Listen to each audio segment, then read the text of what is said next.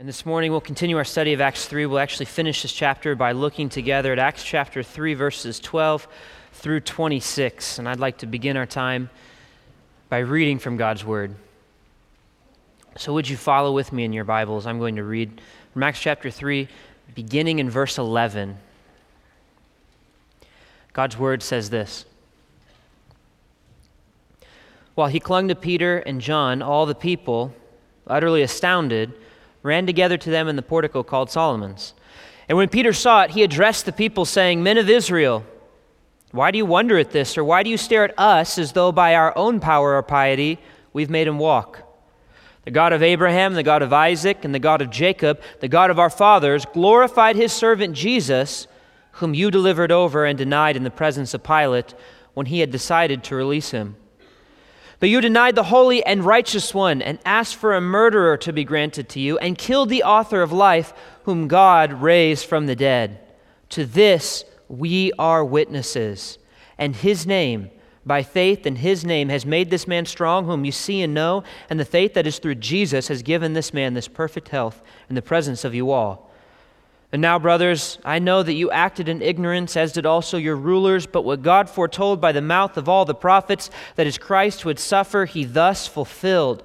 Repent, therefore, and turn back, that your sins may be blotted out, that times of refreshing may come from the presence of the Lord, and that he may send the Christ, appointed for you, Jesus, whom heaven must receive until the time for restoring all the things about which God spoke by the mouth of his holy prophets long ago Moses said, The Lord God will raise up for you a prophet like me from your brothers. You shall listen to him in whatever he tells you.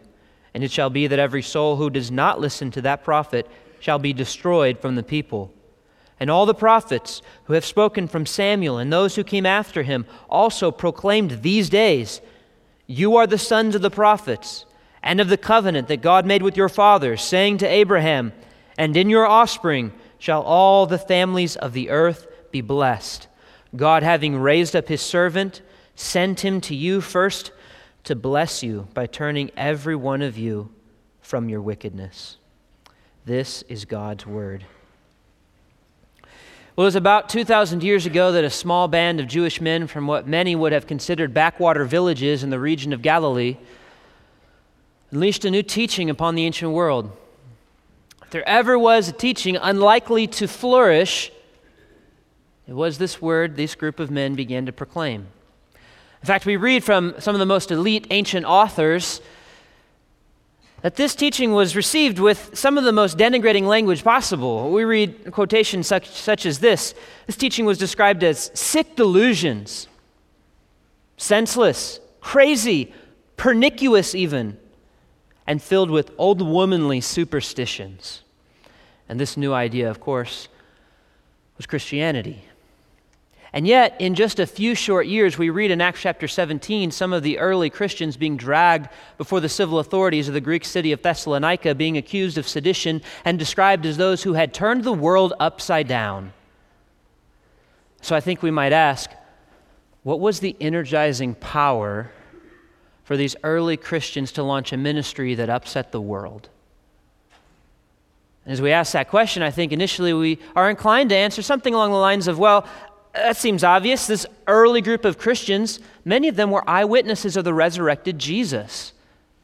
If I had seen Jesus raised from the dead, surely I would have a lot of power and energy and motivation for my ministry as well. And yet, as soon as we begin to think like that, I think the Apostle Peter, whom we just heard from, would like to correct us.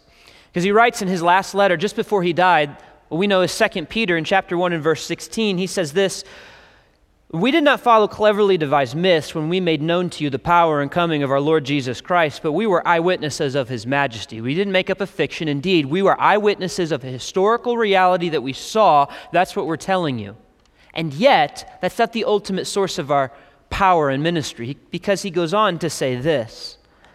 verse 19, and we have something more sure the prophetic word to which you will do well to pay attention more reliable than an eyewitness experience is the prophetic word of God in Scripture. That's the source of the power of Christian ministry. And this correlates perfectly with, it, with what Jesus taught his disciples upon his resurrection from the dead. In fact, Luke himself in his gospel in chapter 24 records Jesus after his resurrection coming to his apostles and telling them this. In Luke 24, he says, These are my words that I spoke to you while I was still with you, that everything written about me in the law of Moses and the prophets and the Psalms, those books that we know as the Old Testament, must be fulfilled. And then this important line listen, he says, then he opened their minds to understand the scriptures. And he continued speaking to them, saying, You are witnesses of these things. And behold, I'm sending the promise of my Father upon you, but stay in the city until you are clothed with power from on high.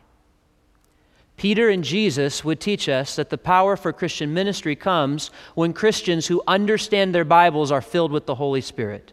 That is, when the kindling of biblical knowledge is ignited by the indwelling of the Holy Spirit, a force is unleashed, a force that turned the ancient world upside down. But then, if that's the source of power and energy for Christian ministry, then I'd suggest to you that the same energy that empowered the first Christians to upset the world is still available to us today. Because it is the same Spirit who indwells every one of God's people. It is the same scriptures that we have that reveal to us the same Savior. If you are here and you've become a Christian, repented of your sins and trusted in Christ, your sins have been forgiven, you've been adopted, you've come into the family of God, you're a believer, you've received eternal life, and in this life, God's given you a ministry, a mission to fulfill, to live a holy life and to proclaim the excellencies of your Savior who called you out of darkness into his marvelous light. And you need energy, you need power to fulfill your mission. What Peter and Jesus say is that God has given you his own very power when he gave you his scriptures and his spirit. And what I want to do this morning is look at a text in the book of Acts where Peter fleshes out this energizing power that is given to us when the Holy Spirit opens our minds to understand the scriptures. Because what the Spirit does through the scriptures is reveal to us the Savior and in this particular passage, as Peter is preaching the scriptures, he unfolds for us three truths about Jesus that will motivate us in our Christian life and ministry. That's what we'll see this morning. Three truths about Christ to motivate, to energize your Christian life and ministry. We'll see that Jesus fulfills God's prophecy, Jesus forgives sins, and Jesus founds a kingdom and we'll take each of those truths about Jesus in order this morning. The first truth I want you to see in this text is that Jesus fulfills prophecy. You'll notice that in verse 18, where Peter says, But what God foretold by the mouth of all the prophets, that is, Christ would suffer, he thus fulfilled. Peter claims that all the prophets spoke of Jesus and his ministry. But we might ask, are there any specific prophets or specific words that Jesus fulfilled? And in fact, just in this text alone, Peter references four specific prophets whose words Jesus fulfills. I think it's worth examining those in order. The first prophet whose words Jesus fulfills, we find in verse 13, Jesus fulfills the word of the prophet Isaiah. Look at verse 13. You see Peter saying, The God of Abraham, the God of Isaac, the God of Jacob, the God of our fathers, glorified his servant Jesus, whom you delivered over and denied in the presence of Pilate. And that particular phrase, God glorified his servant, is a quotation from one of Isaiah's most famous and important prophecies, what we know as Isaiah 53. This amazing prophecy about God's servant who would come and fulfill a ministry of suffering and dying on behalf of God's people to remove the penalty for their sins. And in fact, what Peter is quoting here is the very first line of that prophecy. Using really an ancient literary technique wherein an author or a speaker would allude to the first line of a well known text in order to signal to his hearers, I want you to have this passage in the back of your minds as you hear the rest of what I'm going to say. And so, in light of that, I think it would be helpful for us to turn there. So, don't you turn in your Bibles to Isaiah chapter 53. If Peter wants to have this text in the back of our minds as we hear the rest of his sermon, then let's remind ourselves of some of the ministry this servant of God fulfills in Isaiah 53. And as you turn there, I'll just mention that it's not just this particular little phrase, God glorifying his servant, that signals this is what Peter wants in our mind. There's actually a whole slew of verbal allusions in this text. Peter in verse 13 says that the people delivered Jesus over. That's a particular verb from Isaiah 53, verse 6. And then in the following verse, Peter refers to this person, Jesus, as the righteous one, which is the same title given to God's servant in Isaiah 53, verse 11. And we could go on. Clearly, Peter wants this in our minds as we hear of Jesus. So, as you turn to Isaiah 53, we'll actually begin in Isaiah 52 and verse 13, which is really the, the beginning of this important passage of Scripture. And you'll notice in verse 13 we read this Behold, my servant shall prosper. He shall be high and lifted up and exalted. He'll be glorified. And this, interestingly, is the only passage in the Old Testament where God is spoken of as glorifying a servant. The particular language here that's used to describe the ministry of God's servant being lifted up, highly exalted, glorified in the course of the Old Testament and particularly in the book of Isaiah is language that is reserved exclusively for the God of Israel. Isaiah is emphatic that God alone is to be glorified. God in Isaiah 42, verse 8 says, I am the Lord, there is no other. My glory I give to no idols. And yet, here, the Lord is speaking of glorifying his servant in the same way he is glorified. What kind of servant is this? Well, as we continue to read, we learn about the ministry and the nature of the servant. And you just drop down with me to chapter 53 and verse 5. We won't be able to read the whole passage, but we'll read a few verses. And we begin in verse 5. We see something of the what's at the core of the servant's ministry. We read this he was pierced for our transgressions, he was crushed for our iniquities. Upon him was the chastisement that brought us peace, and by his wounds we are healed. All we like sheep have gone astray. We've turned every one to his own way, and the Lord has laid on him the iniquity of us all. Isaiah is speaking of a servant who will execute a ministry of dying as a substitutionary sacrifice under the penalty of God's people's sins to remove the judgment from them, taking away their sins. He's going to die on behalf of his people. In fact, verse 8 makes that explicit. If you drop down to verse 8, we read, By oppression and judgment he was taken away. And as for his generation, who considered that he was cut off out of the land of the living, he dies. For his own wrongdoings? No stricken for the transgression of my people. He dies as a substitutionary sacrifice. In fact, dies in the course of a violent, bloody, gruesome, torturous death.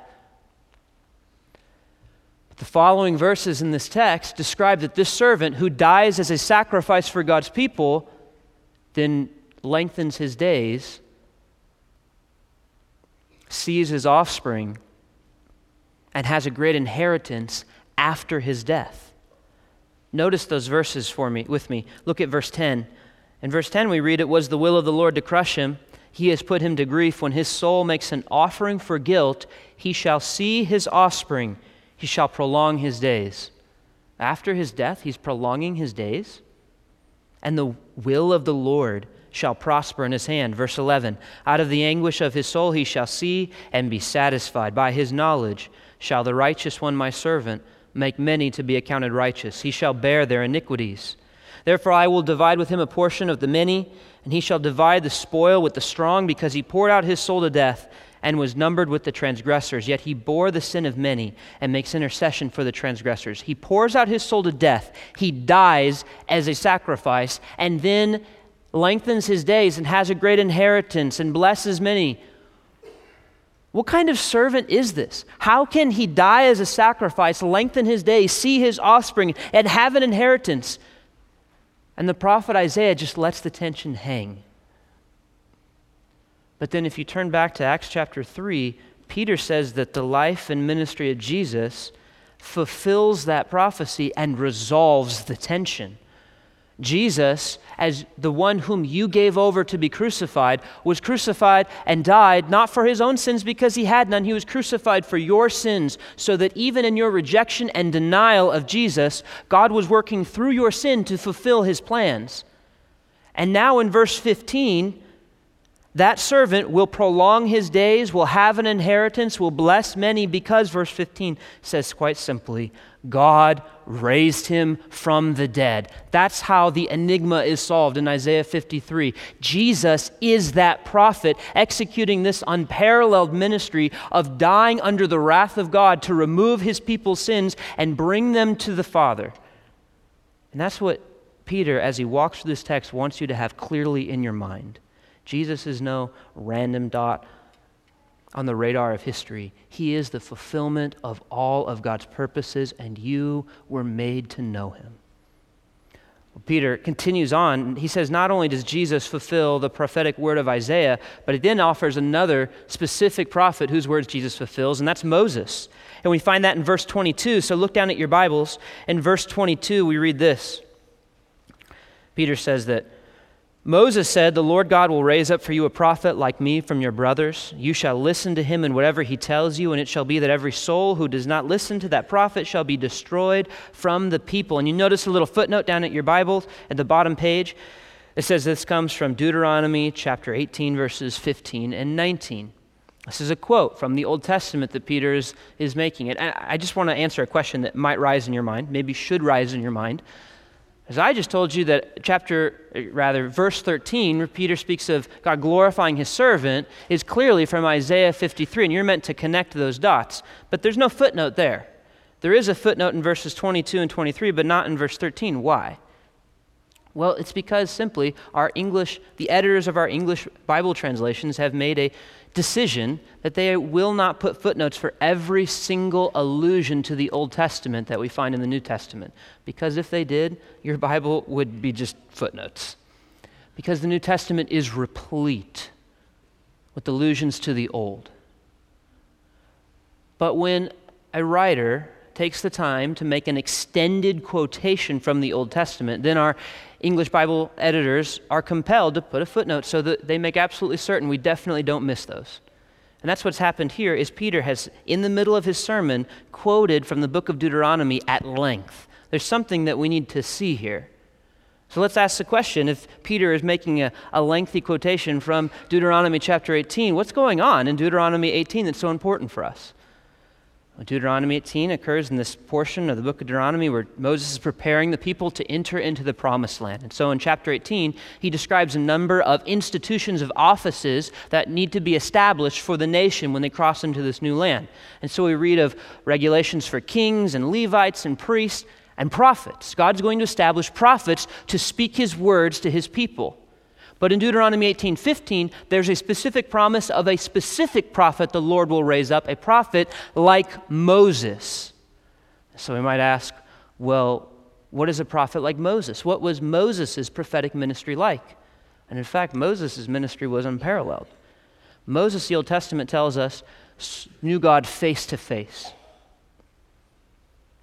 And he redeemed God's people, saving them out of Egypt. And then he mediated a covenant on Sinai by which God's people could have relationship with God. So he knows God's face to face, he redeems God's people, he mediates a covenant. This is a special prophet. When will God raise up this prophet like Moses to execute this amazing ministry? Maybe it will be Moses' own personal successor, Joshua, who Moses personally anoints at the end of the book of Deuteronomy and is a genuine prophet. And yet the book of Deuteronomy closes with these words Deuteronomy 34:10 says there has not arisen a prophet in Israel like Moses whom the Lord knew face to face. Yes, Joshua and his successors were genuine prophets, genuinely speaking the word of God to God's people and yet not prophets like Moses, not fulfilling this promise. And so there arose through the centuries an expectation in Israel that God was going to fulfill his word and raise up for his people a prophet like Moses. So when you come to the New Testament, you read things like as John the Baptist burst onto the scene, is executing his ministry, calling people to repentance, making a way for the Lord. The authorities in Jerusalem go to John the Baptist, and in John 1:21 they ask him, "Are you the prophet?" The one God promised, the one like Moses. And of course, John says, No, I'm not but I'm making a way for the one who is. And in fact, in the New Testament, God Himself affirms that Jesus is this like Moses prophet. We read in Matthew in chapter 17, which records for us the transfiguration, where Jesus takes a number of his closest disciples up a mountain and reveals to them his glory. There's this audible voice from God the Father that comes at the disciples here, and God the Father says, This is my beloved Son, in whom I am well pleased. And then God says, Listen to him which is an exact quote from Deuteronomy 18:15, affirming that this is the one I promised. I'm raising up my prophet like Moses, who's going to fulfill a Moses-like ministry. Moses knew God face to face, but if there's anyone who knows God face to face, surely it's God's Son, who for eternity has been at, in the presence of the Father John chapter 1 verse 18 says no one has ever seen God, the only begotten who is at the Father's side, he has made him known. Jesus is the exact imprint of God's nature, the radiance of his glory. The firstborn of all creation, he is the, the image of the invisible God. He's the one who, as Jesus speaks to the Apostle Thomas in John chapter 14, says, If you've seen me, you've seen the Father. He's fulfilling this ministry. He is the face to face knowledge of God to make God known to his people. That's what Jesus does. But more than that, Moses accomplished salvation for God's people, leading them out of Israel, or rather out of Egypt into Israel. And of course, Jesus came to accomplish an even greater salvation, saving his people from their sins. And then initiating covenant and mediating what he calls the new covenant in his blood, by which God's people can have an everlasting relationship with the Father. This is the prophet like Moses that God is raising up. His name is Jesus. And yet, Peter continues in verse 23 by extending the quotation from Deuteronomy 18. He does something really interesting there that I think we should notice. If you just notice in your Bible at verse 23, Peter says, And it shall be that every soul who does not listen to that prophet, who is Jesus, shall be destroyed from the people. That is, that Jesus and your response to him is the criterion for belonging to God's people. He's the hinge, He's the entryway. There is no other way to know God than to come through the one who reveals him, namely Jesus Christ, God's Son. But Peter does something that we need we, we ought not miss at the end of this quotation. See, this comes from Deuteronomy 18, 19, and yet if we compare this quotation in Acts to what we find in Deuteronomy, there's a very interesting difference that I want you to notice. So we'll put this verse on the screen. And you notice there in Deuteronomy 18, we read, Whoever shall not listen to my words that he shall speak in my name, I myself will require it of him. I myself will require it of him. But that's not what we find in Acts chapter 3, verse 23. There we find, whoever doesn't listen shall be destroyed from the people. Peter's changed it. Why? We might suggest that, well, you know, it's the heat of the moment. He's just done a miracle. All those people are running at him. It's the spontaneous evangelistic opportunity. And so, in the heat of the moment, with all the excitement, Peter just paraphrased and maybe changed the words a little bit. And yet, that explanation just seems to be lacking for so many reasons. And one of those is that the particular phrase that he changes to is not just a random, a random phrase, rather, it's a quotation from another very important Old Testament text. This phrase in Acts chapter 3, verse 23, and he shall be destroyed from the people, comes from Leviticus 23, verse 29, where God is describing the consequences for rejecting the Day of Atonement. In other words, Peter in this quotation is linking two of the most important Old Testament ministries and saying Jesus fulfills them both. He is not only the prophet like Moses that reveals God, saves his people, and mediates a new covenant, he is also the Old Testament sacrifice that makes it possible. He's the fulfillment of the whole system. You'll recall the particular uh, day that that alludes to, the Day of Atonement, is the highest and holiest day in the Jewish calendar. On that day, the high priest would be allowed to enter into the Holy of Holies, the inner sanctum of the temple in Israel. And he would do so by taking two goats. And the first goat he would slaughter and then take the blood and pass through the veil into the Holy of Holies and sprinkle that blood on the altar before the presence of the Lord, symbolizing that sin has a consequence death. And in order for you to enter into the presence of the Lord, to have relationship with God, that consequence has to be removed by a substitute. Then, after leaving the presence of the Lord in the Holy of Holies, he'd come to the second goat and he'd place his hands in that goat and he would confess all the sins of all the people upon that goat. And then a, a, designated man would take it outside of the city, outside of the city walls, wander out into the wilderness and release it. In Jewish tradition, he'd take it over 50 miles outside of the city and release it to wander in the wilderness and die, signifying that by a substitutionary sacrifice, the penalty for sin has been paid and now the sins of God's people can be removed. And Peter is linking the Day of Atonement with the prophetic ministry of Moses, saying that Jesus is the one that reveals God. He's the one who saves his people and initiates this new covenant by which we can have an everlasting relationship with God. And he does it because he is himself the sacrifice that makes it possible. He has borne the wrath of God in his body, in his flesh, so he can take your sins away. That's what Jesus is doing when he's fulfilling Moses' prophecy. Jesus, in other words, he's fulfilling all of God's plans, all of God's purposes. And you're made to know him. But Peter, even at that, still continues on. He's not only, according to Peter, the fulfillment of Isaiah's prophecy and Moses' prophecy. Peter goes on to say that he's also the, the fulfillment of the words of two more significant prophets. We could say a lot about these prophets, but we'll just mention them briefly. They are Samuel and Abraham. And you'll notice Samuel in verse 24. If you look at that verse with me, Peter says, And all the prophets who have spoken from Samuel and those who came after him also proclaimed these days. You might wonder, of all of the significant prophets in the Old Testament, why mention Samuel at this point? Isaiah, well, we mentioned Isaiah, Jeremiah, Malachi, Hosea, we could go on and on. Why Samuel? I think there are probably two reasons for that. One, perhaps, is that Samuel is the next significant prophet after Moses, and yet there's probably a more important reason here in the context of this sermon, and that is that Samuel is most well known for anointing King David. And the book that bears his name, what we know as 1st and 2nd Samuel, is mainly about King David. And in the heart of that book, in 2 Samuel chapter 7, God makes a promise to David, a covenant with David, promising that one of his descendants will sit on God's throne, establish and rule God's kingdom everlastingly. And then in the first words of the New Testament, you open your New Testament, the very first thing that you read in Matthew 1, verse 1 is this. This is the book of the genealogy of Jesus Christ, the son of David. This one who's bursting onto the scene is coming to fulfill that promise. He's going to establish and rule God's kingdom forever. That's who Jesus is. But moreover, he's also the fulfillment of the covenant with Abraham. Notice that in verse 25.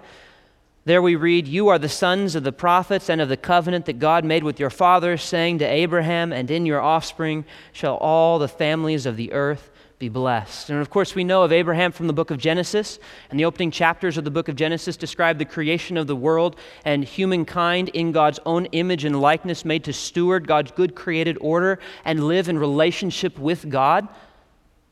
And yet it's all lost upon mankind's rebellion against God.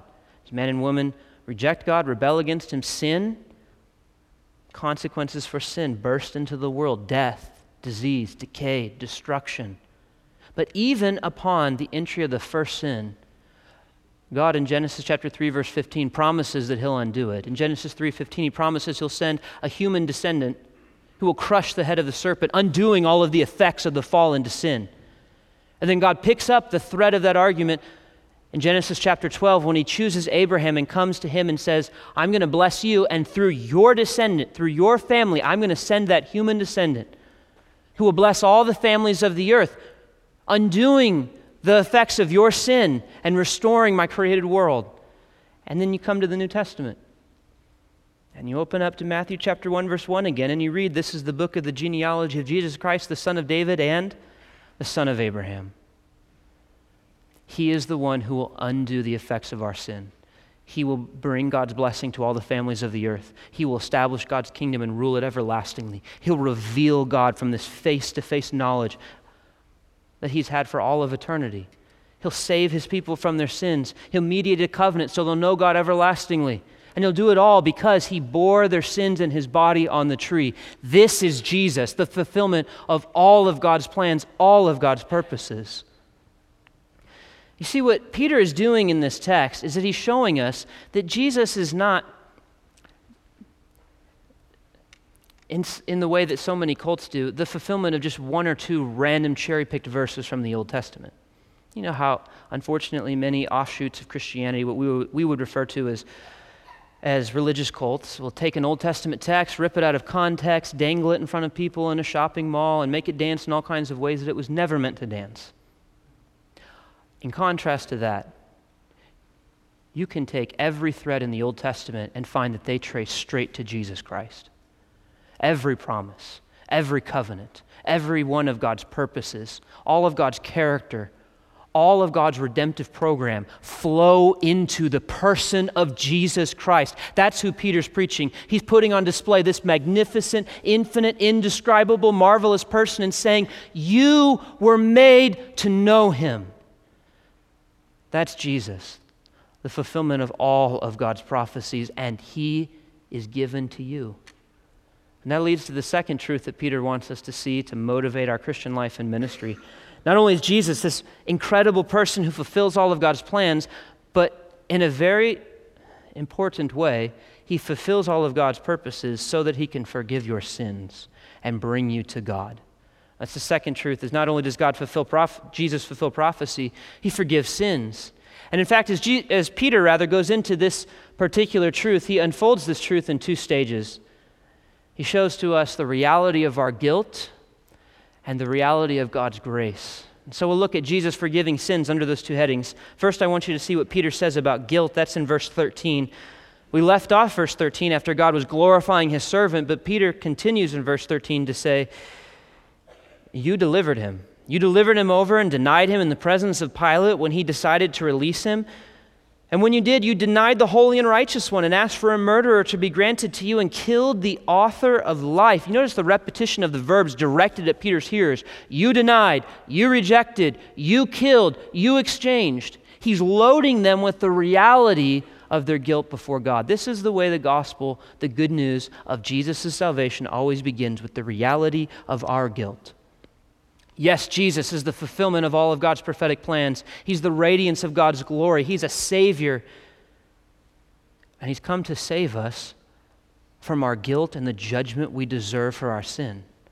And we, we cannot access His salvation apart from coming to grip with the reality of our guilt.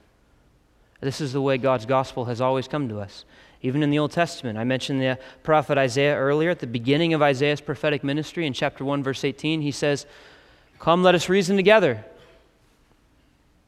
Though your sins are as scarlet, they shall be white as snow. Though they may be red as crimson, they shall become like wool. God can blot out your sins. He can remove them as far as the east is from the west, but not until and unless you come to grip with the reality of them. That your sins are as scarlet. Your sins are filthy before God. Your sins do merit the judgment of a holy God. Sin is not determined by culture or time or by preferences or personality. Sin is measured by the unchanging character of God. Acknowledging our guilt is coming to grips with the reality that the attitudes in my heart that God says are sin are sin, no matter how natural they may seem to me. It's coming to grips with the reality that the things I've done that were wrong, no matter what the circumstances around mediating situations may have been, the reality of the things that I've done that are wrong are wrong in the sight of God. The only way to access the grace of God is to come to grips with the reality of our guilt.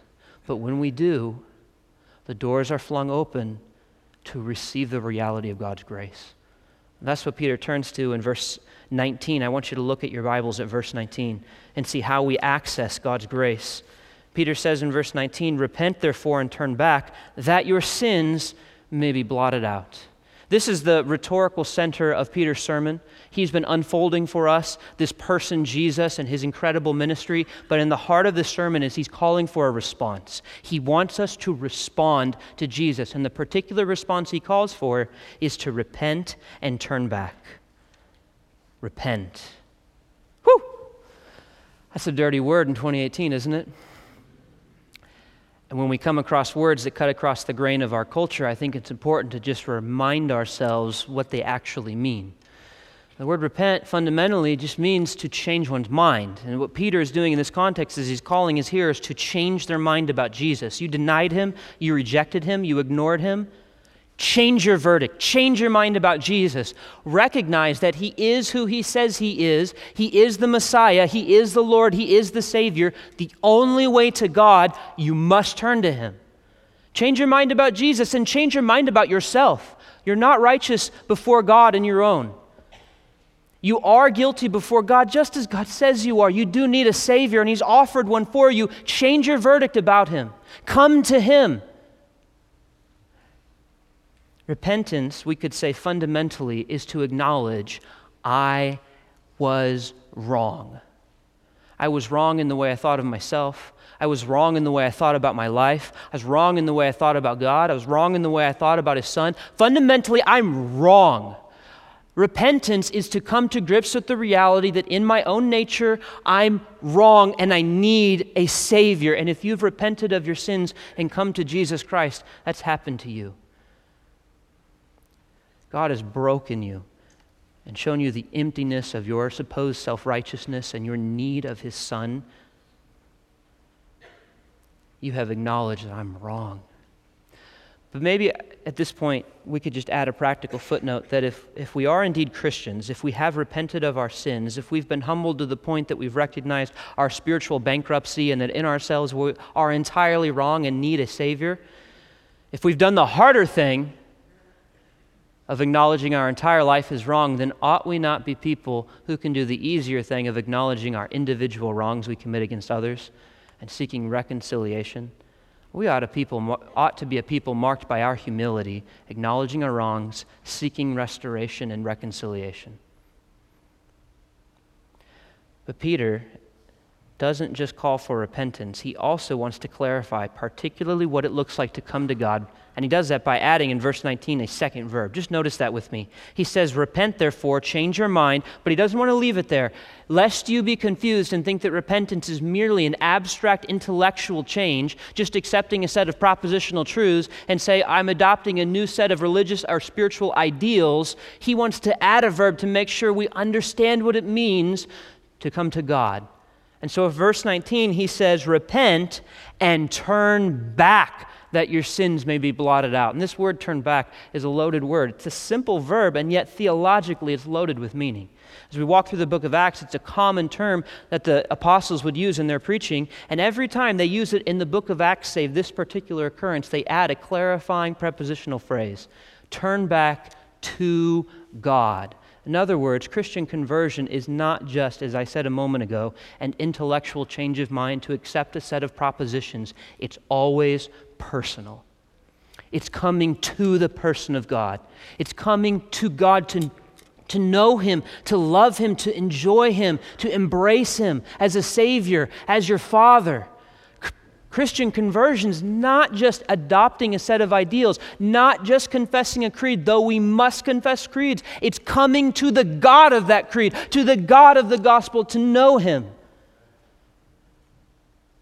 This particular word also indicates something else about Christian conversion, and that is that it's a complete change.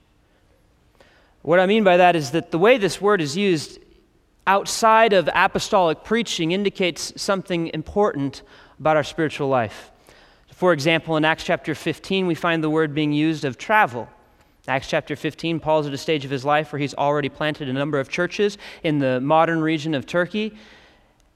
And in Acts 15, Luke records Paul turning to his companions and saying, Let's turn back to those churches to refresh and encourage those believers. Now, obviously, when he says, Let's turn back to those churches, he is not saying, Let's turn and see how it goes. Go down the road a little way. Maybe we'll encounter some difficulty. And, you know, if it gets hard or inconvenient or we just don't really like the trip, we'll just come back. When Paul says, Let's turn back to those churches, he's saying, let's go all the way to those churches and let's refresh them and encourage them. Then that word is picked up and used in the context of Christian preaching to say, when you come to God, you must come all the way to God. That's Christian conversion. You know, there's a, a way that we can try to come to God without coming all the way, even professing believers. You know, human beings are by nature religious creatures. It's quite possible for us to identify a real need in our lives. Maybe uh, I need help in my marriage. I've got some rebellious kids and I really need help. I've got a problem in my life, a real problem, a real need. I really need help with these kids. I need some wisdom to guide me through this particular stage in life, or whatever it may be. It's possible to identify a real need, recognize that God has a real solution, and come to Him. But keep the rest of your life for yourself.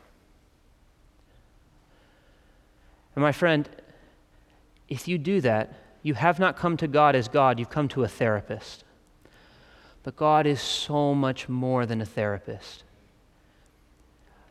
When God offers salvation, He's not just offering to set you down in the, the patient's chair and just ask you about your problems. He's saying, I will take you as you are and I'll change you. I'll wipe all your sins away. I'll give you a new nature. I'll make you a new person. I'll give you a new name. I'll make you mine. But to come to God, you must come all the way. You must recognize your spiritual bankruptcy, your need of Him. You need your sins forgiven. You need a new life. You need a new heart. And you must come humbly bowing, not bargaining. But do you know that if you do that, if you come to God on His terms, not on my terms, then you throw open the doors to receive His grace. And that's what Peter says we will receive through the person of Jesus. Verse 19 says, When you repent and turn back, your sins will be blotted out. What a colorful, particular word he uses here. See, in the ancient world, uh, inks that were used were a bit different from the inks we use in the modern day. When you use an ink today, it's filled with enough acid that when you write on a piece of paper, that ink bites into the paper so that once you've written ink on paper, it's not going anywhere.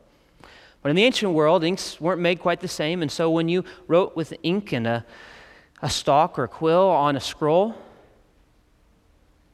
you could then take a wet rag and with enough elbow grease, you could wipe it off. You could blot it away as though that writing had never even been there. And Peter picks up that language and says that's what God does to us when he forgives our sins. He blots them out, he wipes them away. How marvelously different is that from the way that we tend to forgive one another? You know, when we are wronged by someone, we're, we're implored. Jesus says we must forgive our brothers 70 times 7 from the heart we're implored to forgive one another. And in the modern day, we commonly use this expression that when you forgive someone, you've got to let it go. Because when you've been wronged, there's a tendency to hold a grudge against person, allow bitterness to well up in your heart, and you have to forgive them. You have to let it go. And yet, even when you do that, there's still the tinge of pain, of bitterness still wells up in you. You still feel the sting of that wrong committed against you. Kind of like a bell that you've been ringing and then when you choose to let it go, when you choose to forgive that person, the bell just continues to ring. You still feel the sting of the wrong done against you. And so you're tempted at times to grab hold of that bell and just keep pulling it. We do this whenever we throw that sin back in that person's face, or we bring it up to ourselves and we just dwell on it and allow bitterness to well up in our hearts, or we bring it up to other people, we're pulling the bell again. So when we forgive people, we have to not only let it go, but then leave it alone so that over enough time that bell can still and be silent. But not God. That's not how God forgives. The prophet Micah says that when God forgives our sins, he takes all our sins, casts them in the depths of the sea, and remembers them no more.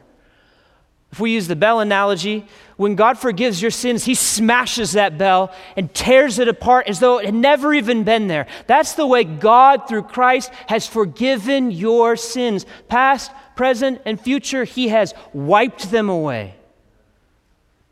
Peter's saying that there is a Savior that we're made to know, who's the fulfillment of all of God's plans and has come to forgive all of your sins. This is the Savior you're made to know finally, there's a third truth Peter wants us to linger on to energize our life and ministry.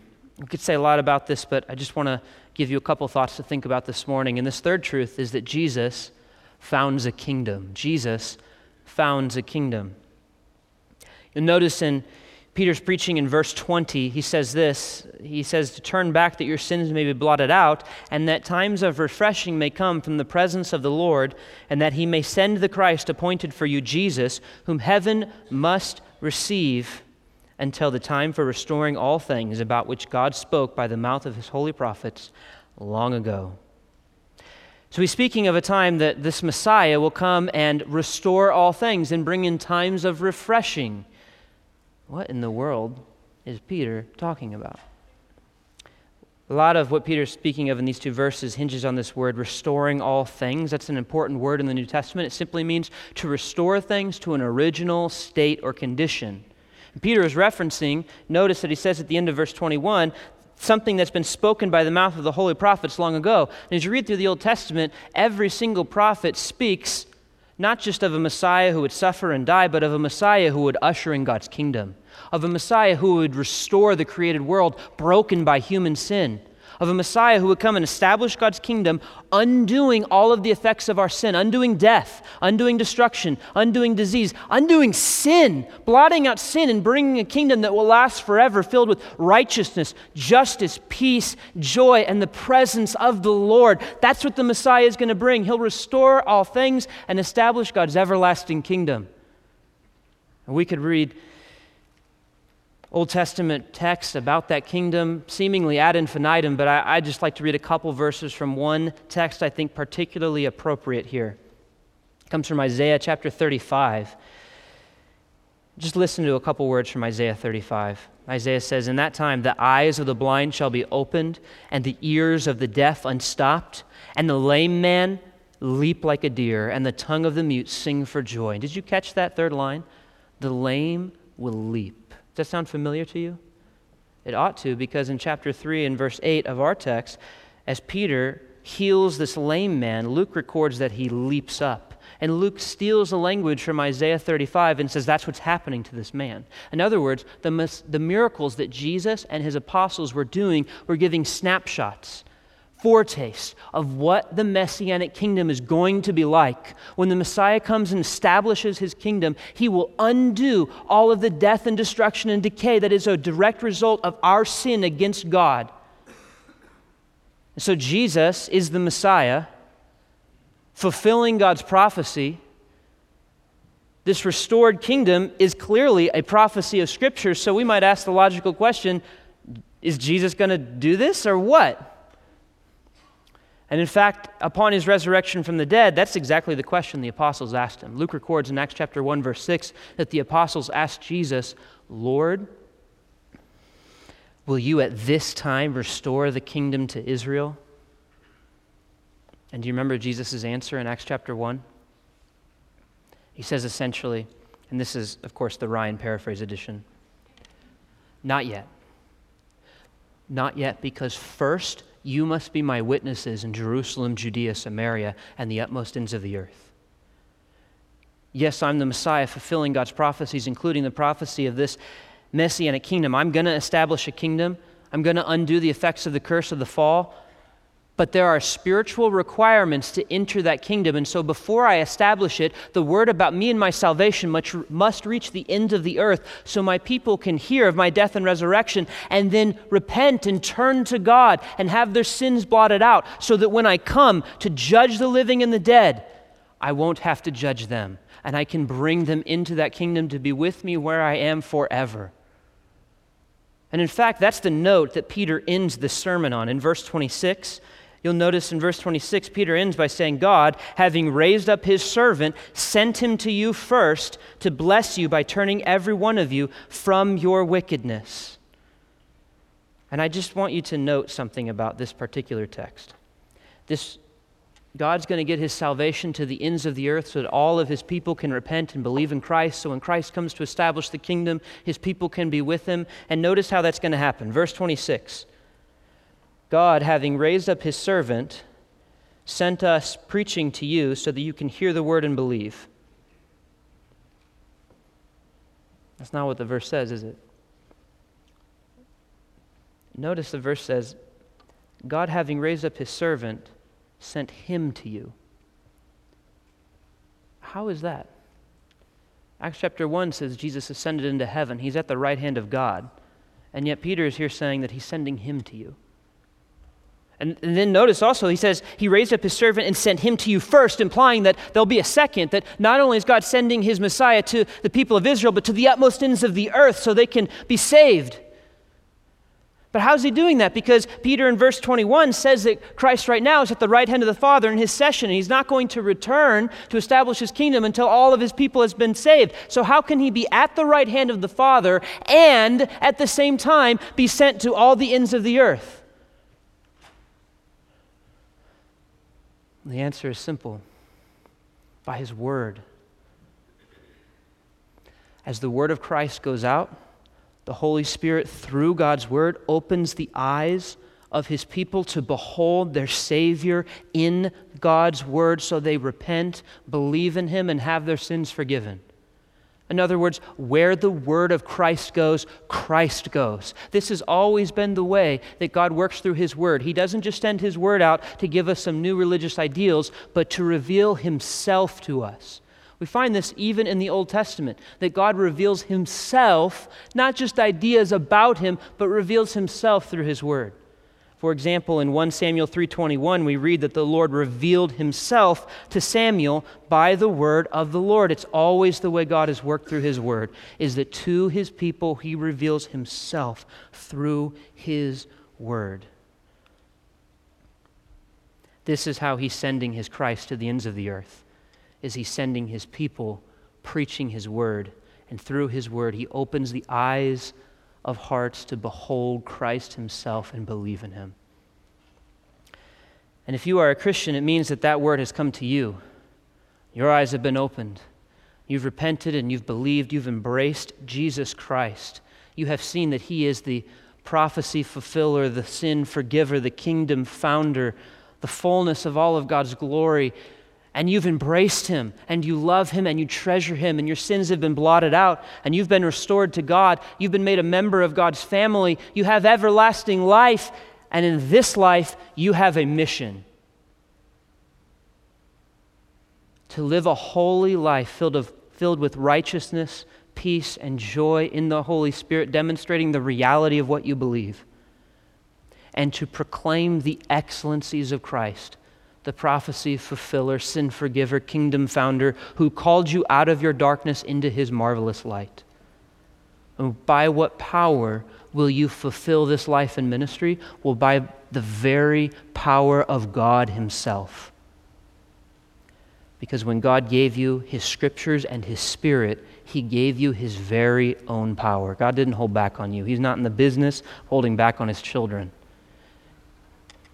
He's brought you to Himself, given you life and ministry, and you'll fulfill it by the very power of God. Let's go to our, our God in prayer. Father, we're so thankful that you've called us out of darkness and given us your Savior.